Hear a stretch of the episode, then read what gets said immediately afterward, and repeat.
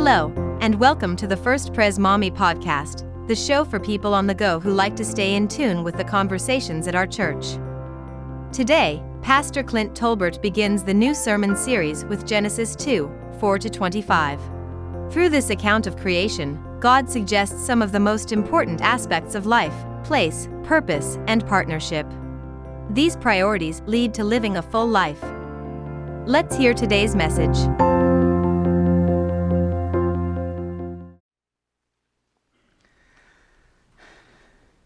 Anytime we're talking about creation, this cartoon comes to mind. I, I, think I have shared it with you before, but I thought it was too good to not share again. I know it's a little hard to see, and so let me describe it to you. The character in the center, of course, is God as if he is a chef making the world. All along the shelves, you see different ingredients reptiles, amphibians, trees, insects, people of all different uh, look and then you see him dumping into the world jerks. he says, just to make it interesting. this morning we are starting our journey through the scripture that will uh, take the next nine months. And we always begin with the account of creation. Now, now, in our schedule, sometimes that account is in Genesis 1. Last year, uh, we looked at the account of recreation in the story of Noah, but this morning uh, we are called to Genesis 2, as you just heard read. And we're called to think about what is life. I mean, just yesterday, my, my family and I, my wife and my youngest son and I, uh, went to visit a family who was uh, grieving uh, a father, a son, a husband. And we went to pay our respects, and it was an open casket. And no matter how many times I go into a situation like that, it's always a little bit rattling. And it certainly was for my 14 year old son. We had a little conversation on the way home about life and what are we to think of the body that was laying there. As we think about the question of life, what what is it? It is obvious that life, as it's defined, as God desires for us, life is about more than can be described by anatomy or physiology. There's a quality to life that it's hard to describe, and yet you, you see it when it's no longer there in the casket. This morning, I want to think about life in that way. What, what is it? What, is, what has God designed and what does He desire for us? What's important as we seek to, to live into that which God has given us? I think there are cues in the text that has just been read. Cues that we ought to receive not just as information uh, that we might grow as learners, but, but that we might receive as a personal word from God words that might direct the life that He's given us. And so, before I go any further, would, we, would you pause with me one more time? Let's pray and ask the Spirit to speak to each one of us during these moments. Lord, indeed, uh, you are the author and creator of life. And so you have given us your word and your spirit that we might know you and that we might know ourselves in this life that you have created more. How, how could we know who you are and what you have made without, without you telling us? And so, thank you for the gift of your word and for the presence of your spirit. Would you speak now to each one of us that we would hear your voice? Help us to lean in and expect to be encountered by you. That we would leave this place filled up, encouraged, and set again on that narrow way that is the way of life. It is in the name of Jesus that I pray. Amen. It's important that we see Genesis 2 within its context. That is Genesis 1 and Genesis 3. You're likely aware of Genesis 1. Genesis 1 is the first account of creation, while Genesis 2 is a a second account. So, Genesis 1, you'll remember, goes through each day. God created, God created, God created, God created. The point of Genesis 1 is to help us recognize who did all this. That as we read that, we ought to go, wow, God. And how God created. Not so much a step by step playbook, but, but that God created out of nothing. Genesis 3, on the other hand, gives us the account of the, the first man and woman, Adam and Eve, and how, though invited into life with God, full of its blessings, they thought they knew better. They turned away from God and rebelled. And in so doing, broke relationship with God and with one another. This journey we'll share through the scripture is the story of how God pursues humanity in order to restore what was lost in Genesis 3. They lost the very life that God created and intended for them. And so, for us to, to, to fully embrace this journey we're going to take, we've got to understand something about this life that God has given us. What does He desire? What's important? Genesis 2 helps us do that. It speaks kind of qualitatively to life as we know it. You know, if Genesis 1 is more quantitative, numbers and just kind of clear, oh, God did it, Genesis 2 is more qualitative. It's hard to get your, your head or your hands around. But I think if we lean in, we'll notice some important elements to life as God designed it. Three, in fact, three important elements that are significant to life as God wants us to live it.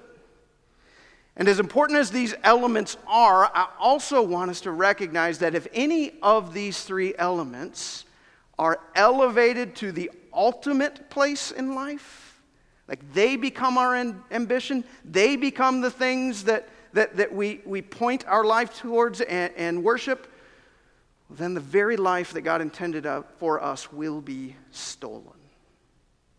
So I hope you have Genesis 2 open to you. What I want you to see is the important elements of place, purpose, and partnership in this account. Place, purpose, and partnership. God created life and all of these three things to play an important part of our experience. And so we've called to recognize that in this story and be warned that we don't elevate them higher than they ought to be. Let's consider place first. Now, we, we know this story so well that sometimes we take it for granted and we might skip over the reality that, that God created the whole world and then created people, but He didn't just put people in the world haphazardly. You notice that? I mean, think about the world as we know it. God didn't just go, eh, wherever. He created a specific place. And this text goes to great lengths to, to help us recognize that. In verses 8 through 14, there's detail given that I won't, I won't go through line by line, but just notice this place defined by boundaries and rivers and trees. This place that has at its center the tree of life and the tree of the knowledge of good and evil. This isn't just any place, this is the place God designed to begin life. And as we think about God's story and think about our own life, I think it's important to recognize the place that place plays. Boy, say that five times fast, right? I mean, we will unfold the scripture and you will see the importance of place as God's people seek to live in the promised land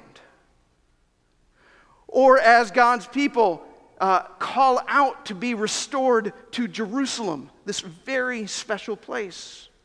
Or as God's temple as, is lifted, lifted up as the place where He encounters His people. Place is critically important to our experience of life. How does it play out in your life? How is place important? For some of you, um, like my wife, this is a really exciting time of year. For she loves, especially in the fall, to go shopping and she'll come home and try to create a place for our family. My daughter said just the other day, Mom, that's a lot of pumpkins, right? But it's important. It comes out of who she is, her being, she wants to create a place that she enjoys and that she hopes we will enjoy. Some of you, when I talk about place, think about the, the home in which you grew up. Doesn't matter where you go in the world, home was always there, where grandma and grandpa were, or mom or dad, or those special memories. That place plays an important part in your life. For others of you, it's, it's that place where you raised your own children. Maybe you're still living there now. That place defines much of your life and who you are. Place is important so is purpose. Do you see purpose in the text? Genesis 2:15.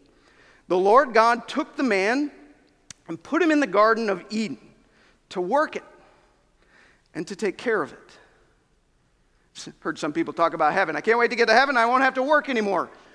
Sorry. work was a part of God's good creation. And so, by extension, I think it's going to be a part of our eternal life. Now, it won't be arduous work. It won't be work that we, we are frustrated with. It will be good work. It will be purposeful work. It'll be something we enjoy doing. God creates this place, and then He puts Adam and Eve in the garden. And He gives them instruction, He gives them a purpose to work or to till uh, one Hebrew scholar I read suggests that these words could also be understood to protect or to serve, much like the, the police talk about themselves. That is to suggest that God put people in the world, and our purpose is to tend or guard or serve all of God's creation such that it accomplishes God's purposes from the very beginning.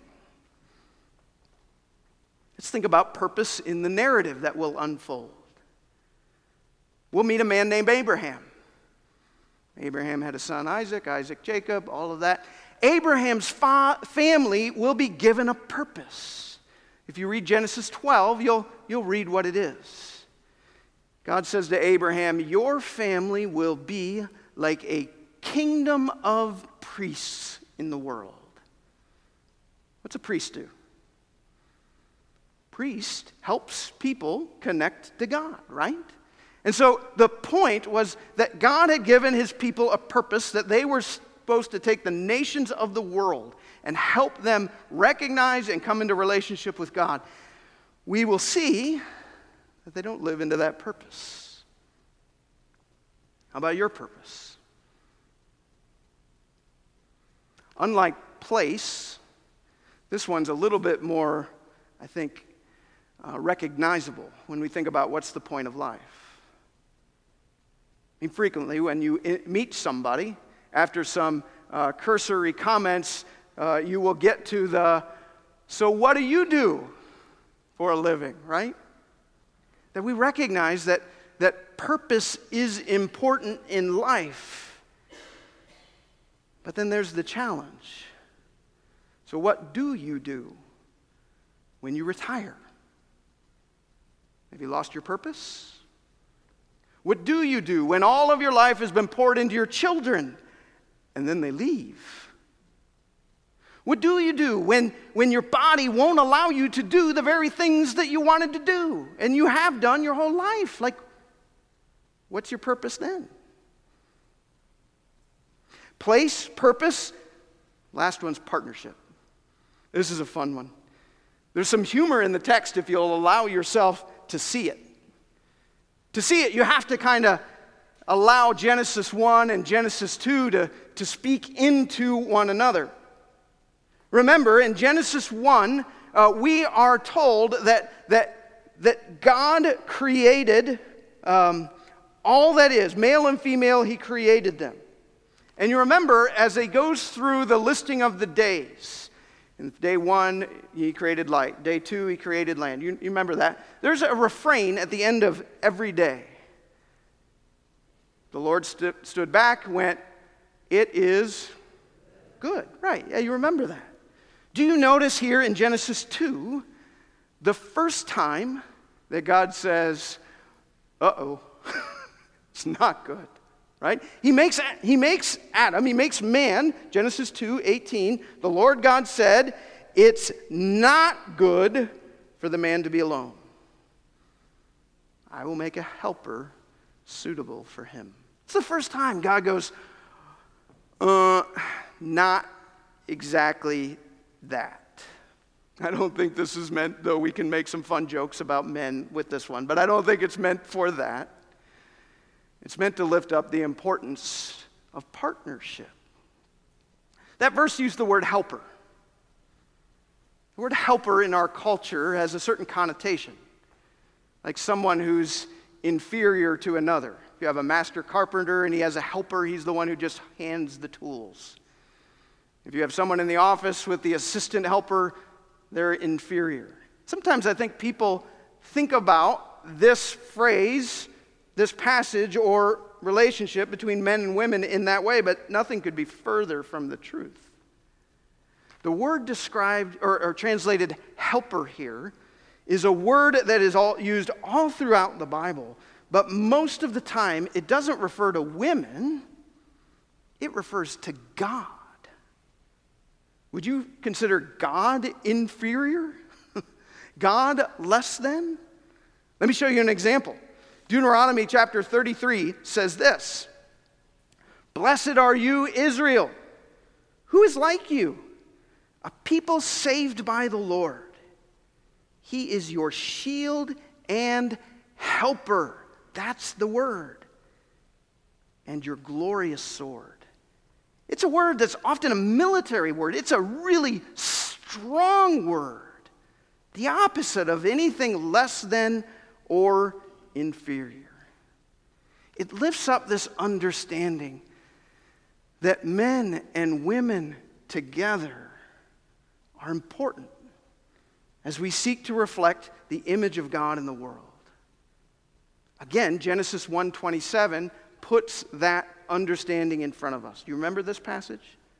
So God created mankind in his own image. In the image of God he created them male and female, he created them. It's a really important biblical truth, especially in this day, to hold up the uniqueness of masculinity and femininity and the, the way they complement one another, and to recognize that in that complement, we get some sense of who God is. That if the world were all men or if the world were all women, we would not perceive to the extent we can now who God is. They are important for one another. They reflect the very nature of God, as the nature of God is itself complementary relationship. Think about what you know about the Trinity Father, Son, Holy Spirit, three persons distinct but one in a way that makes us go, right? But what do we say when we talk about marriage? Man and woman come together as one. In so doing, we reflect the character or, or nature of God. And it's right here in this text. Now, the church today often makes one of two errors whenever we encounter a text like this. One error is to suggest that the plain meaning of the text isn't what it really says, that marriage isn't what it looks like here. And some people will say, well, yeah, because we're going to look at marriage all throughout the scripture. Like Jacob, who had lots of different wives.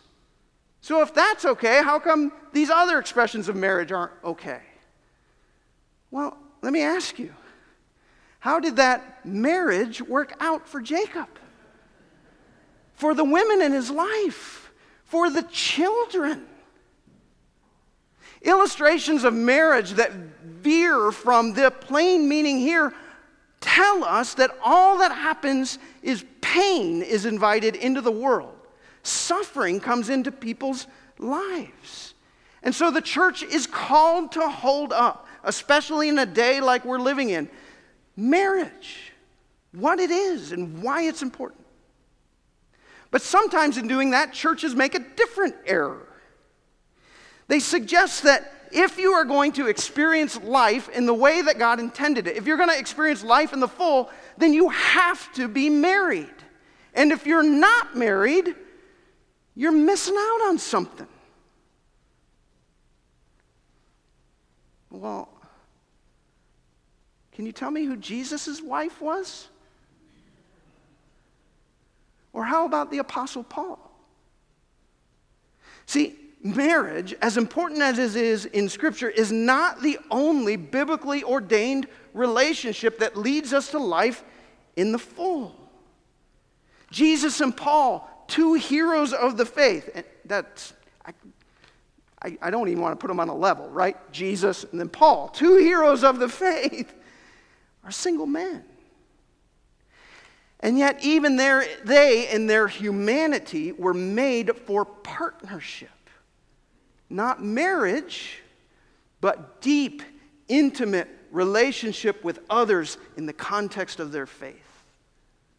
Think about Jesus and the Apostle John. You've seen that that painting, right? The Last Supper, and John reclining on Jesus. There is an intimacy to their friendship.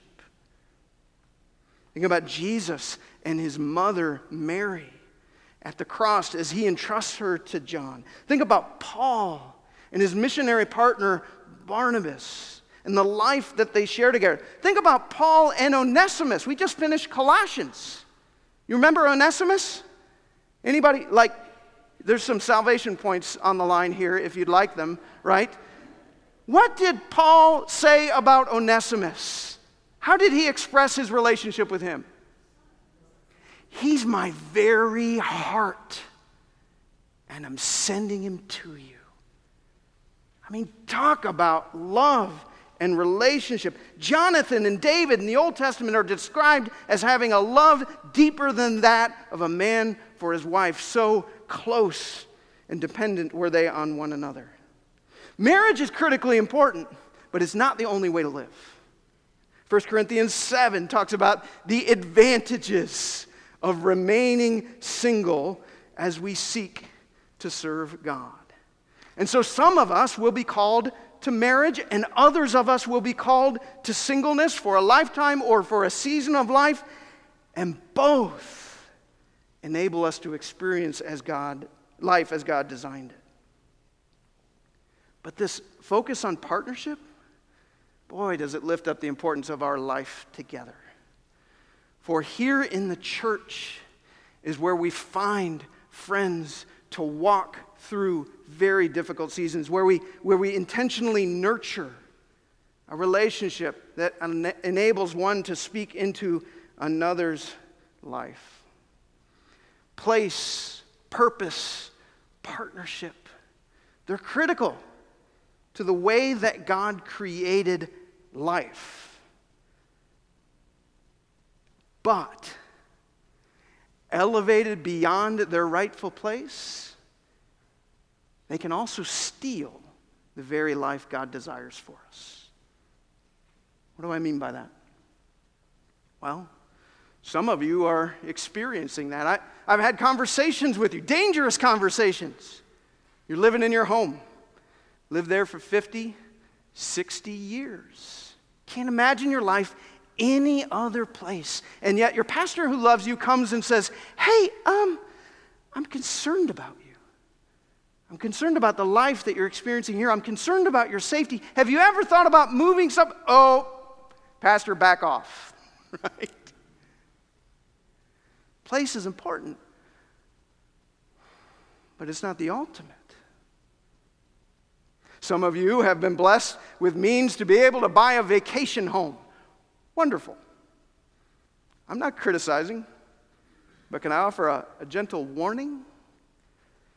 Be careful that your desire for place doesn't separate you from the very life God has designed and intends for you. I've seen people so, uh, so adamant about leaving the Ohio winters that they end up leaving their community and their family and the very things that gave them life.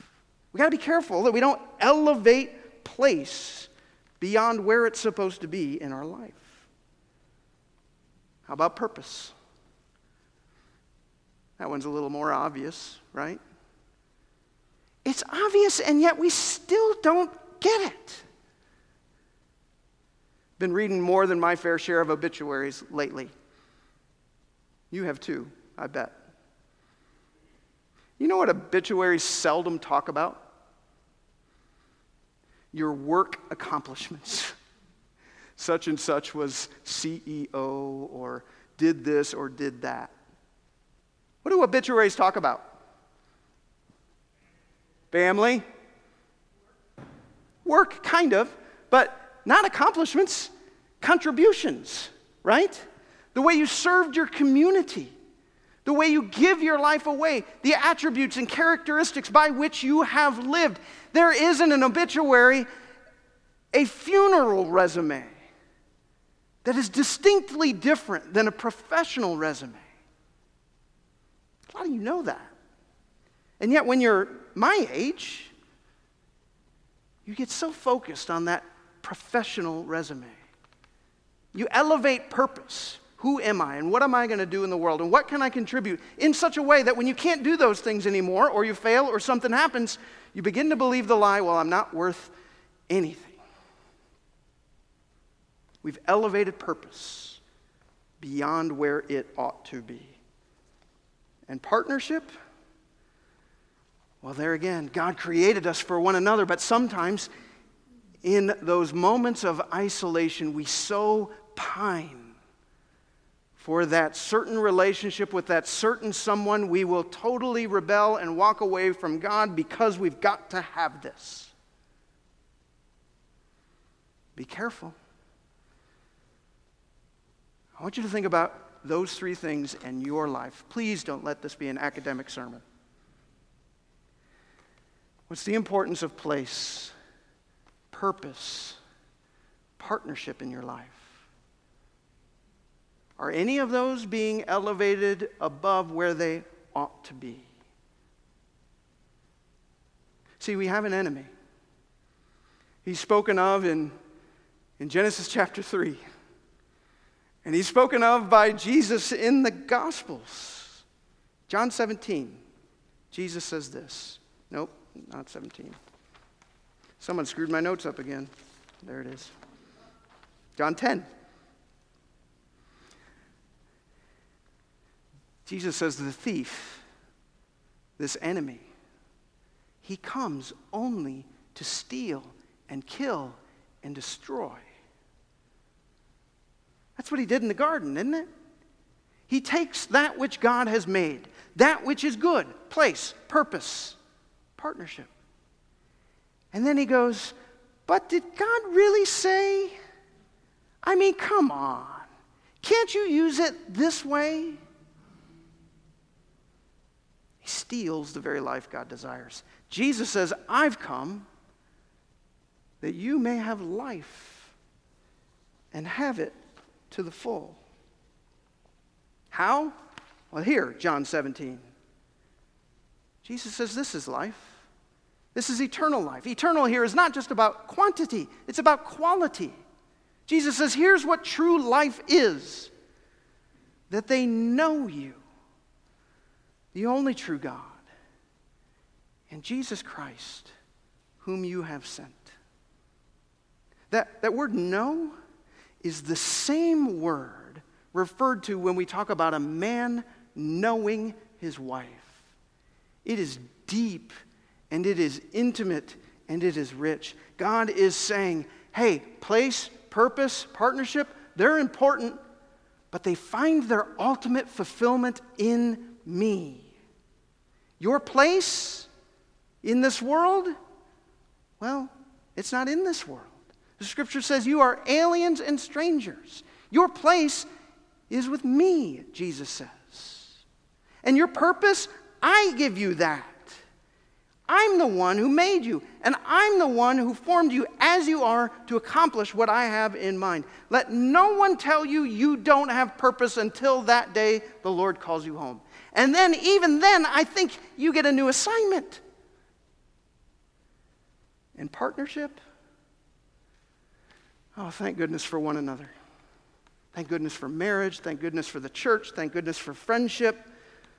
But none of those None of those are a substitute for the relationship with Jesus that we're called into. For He's the one who meets every need. This journey we'll share is a journey to know Him, to follow Him, to worship Him until the end. You know, we're given a picture in Genesis 2 to begin the story. We're given another picture at the very end. And they're pictures that mirror one another. I want to read it to you. I don't want you to open it up in the scripture. Instead, I pre- prefer that you would close your eyes because I want you to paint this picture in your mind's eye. Remember some of what we learned about Eden the rivers and the trees and the fruit and God. And here, the fulfillment of place and purpose and partnership in the image we're given at the end of the story. Revelation 22, verses 1 through 5. Then the angel showed me the river of the water of life, as clear as crystal, flowing from the throne of God and of the Lamb down the middle of the great street of the city. On each side of the river stood the tree of life, bearing 12 crops of fruit, yielding its fruit every month. And the leaves of the tree are for the healing of the nations. No longer will there be any curse. The throne of God and of the Lamb will be in the city, and his servants will serve him. They will see his face and his name will be on their foreheads. There will be no more night. They will not need the light of a lamp or the light of the sun, for the Lord God will give them light, and they will reign forever and ever. Let's pray. Lord Jesus, we thank you for this life that you have given us. We recognize the ways we have sought to define our lives contrary to the call that you placed on us. We recognize the importance of place and purpose and partnership and ask, Lord, that you would help us to lift those to their rightful place, not your place. May you, Jesus, be our ultimate. In you may we find life. It's in your name we pray. Amen.